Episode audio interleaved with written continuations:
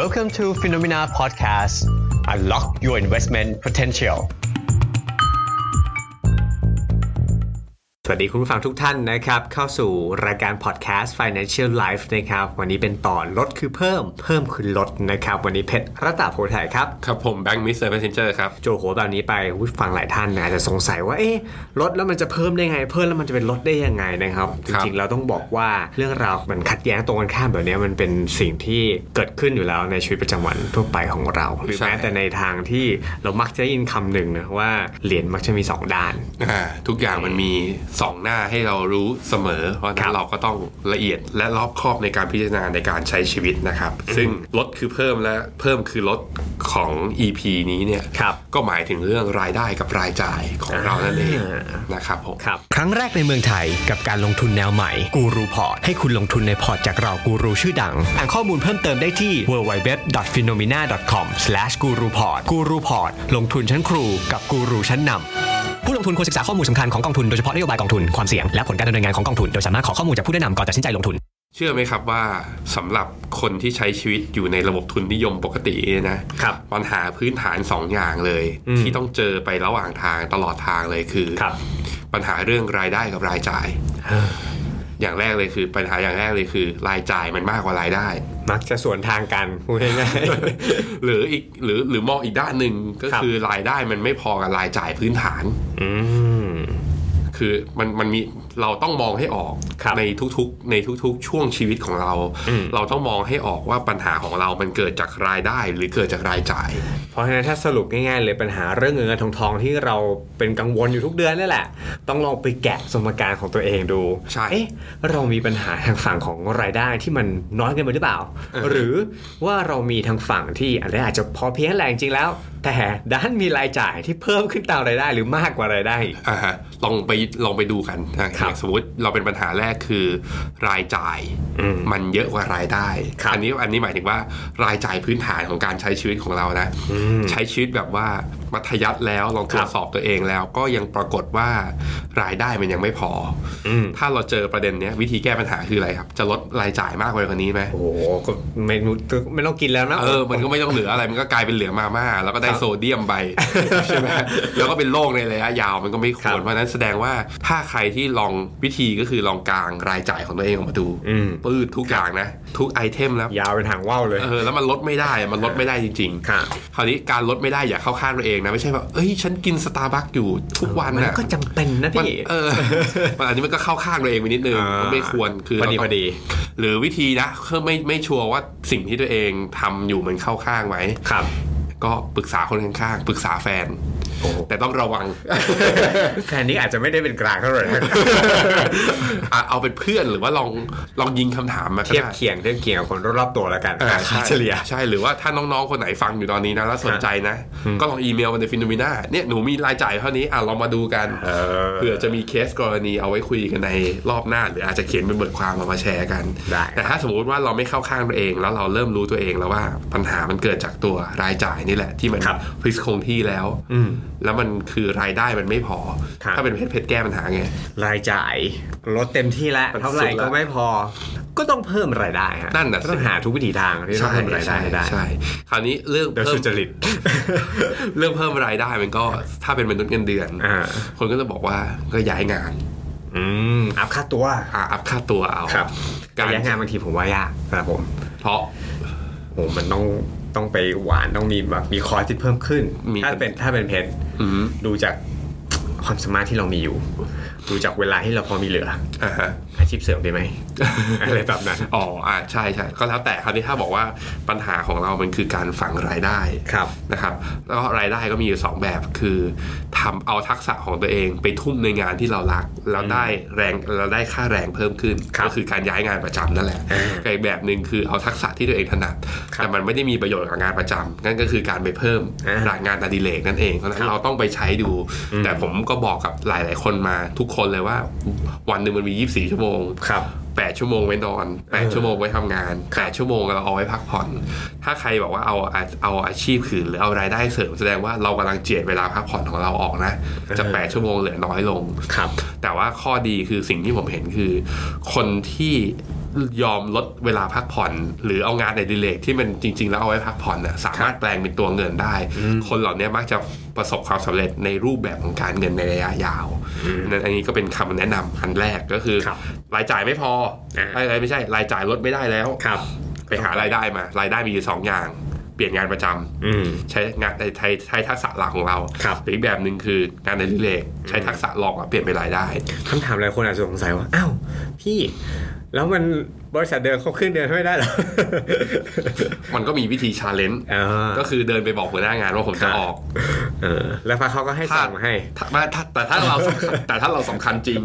เขาก็จะบอกว่าเฮ้ยจะไปไหนอยู่กันก่อนสิ อืม เดี๋ยวพี่ลองดูให้ว่าทำอะไรได้บ้าง ก็อาจจะเป็นอีกออปชันหนึ่งก็ได้ ใช่อ่ะตรงประเด็นนี้ก็คุยเพิ่มหน่อยก็ได้ หลายคนก็มองว่า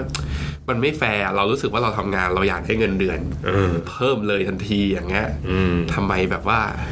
มันต้อง บริษัทต้องรอให้เราแบบว่าต้องรอให้เราอ อ อ อก กคร ก่อบ นแล้ว เท ค่ อ อย ม มา หรือ เพิ่ อะไร ม แบบนี้เออ นะครับ ก็ผมในฐานะที่ตอนนี้ก็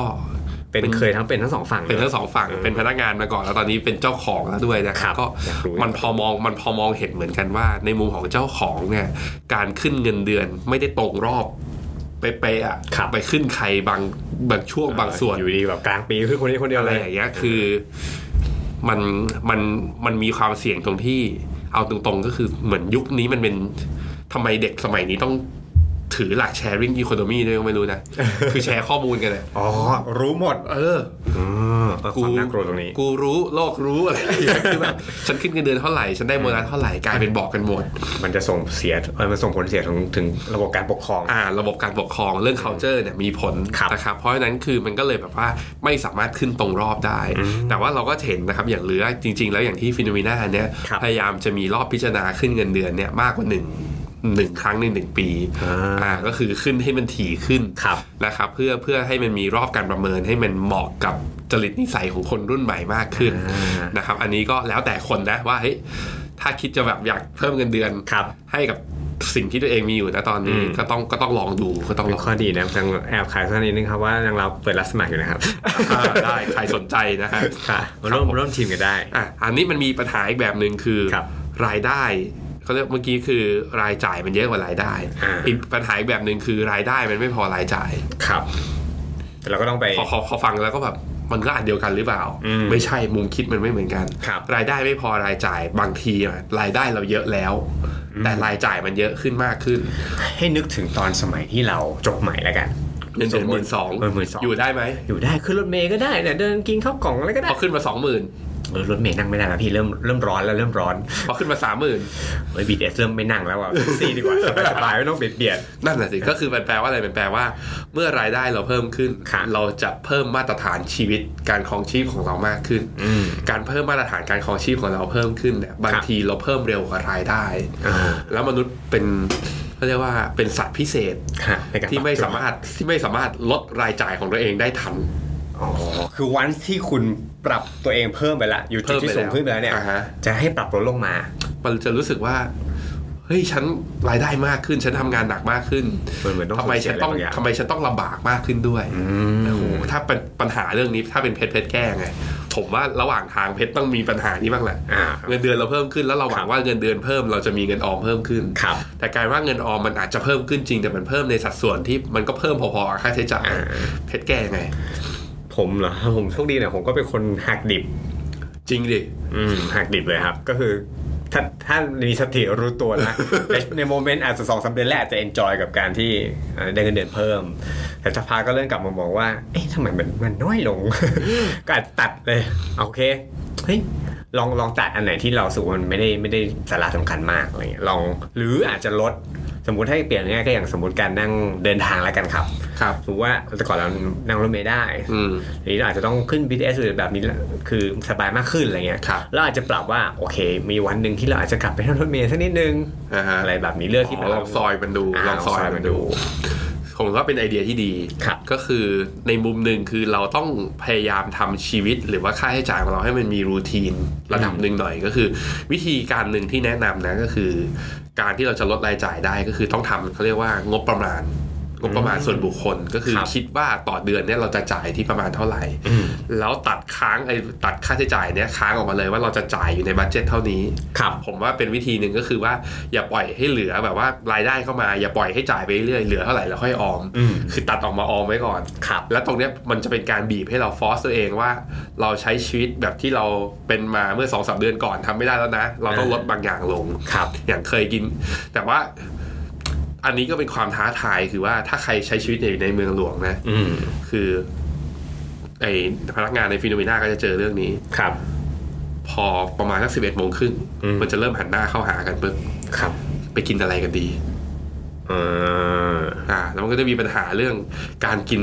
เวลาการไปกินกับคนหมู่มาก ไม่เหมือนกับ าน งทีมันเกินบัตเจ็ตที่เราตั้งไว้ มันจะมีความฝืนอะแบบ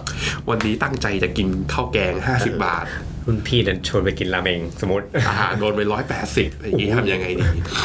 เป็นเพชรเพชรทำไงอะเรื่องนี้จริงๆมันเป็นปัญหาสังคมนะ เออจริง ปัญหาชีวิต เรื่องนี้ครับผมง่ายๆฮะ ผมผมไปเข้ากล่องแล้วกันพี่ผ เฮ้ย มตัดปัญหา เดี๋ยวมันจะไม่มีชีวิตอยู่แล้วเดี๋ยวมันแบบเพื่อนเพื่อนไม่ เพื่อครบนแล้เพื่อ วน หาย จะเป็นอย่างนั้นหรือเปล่า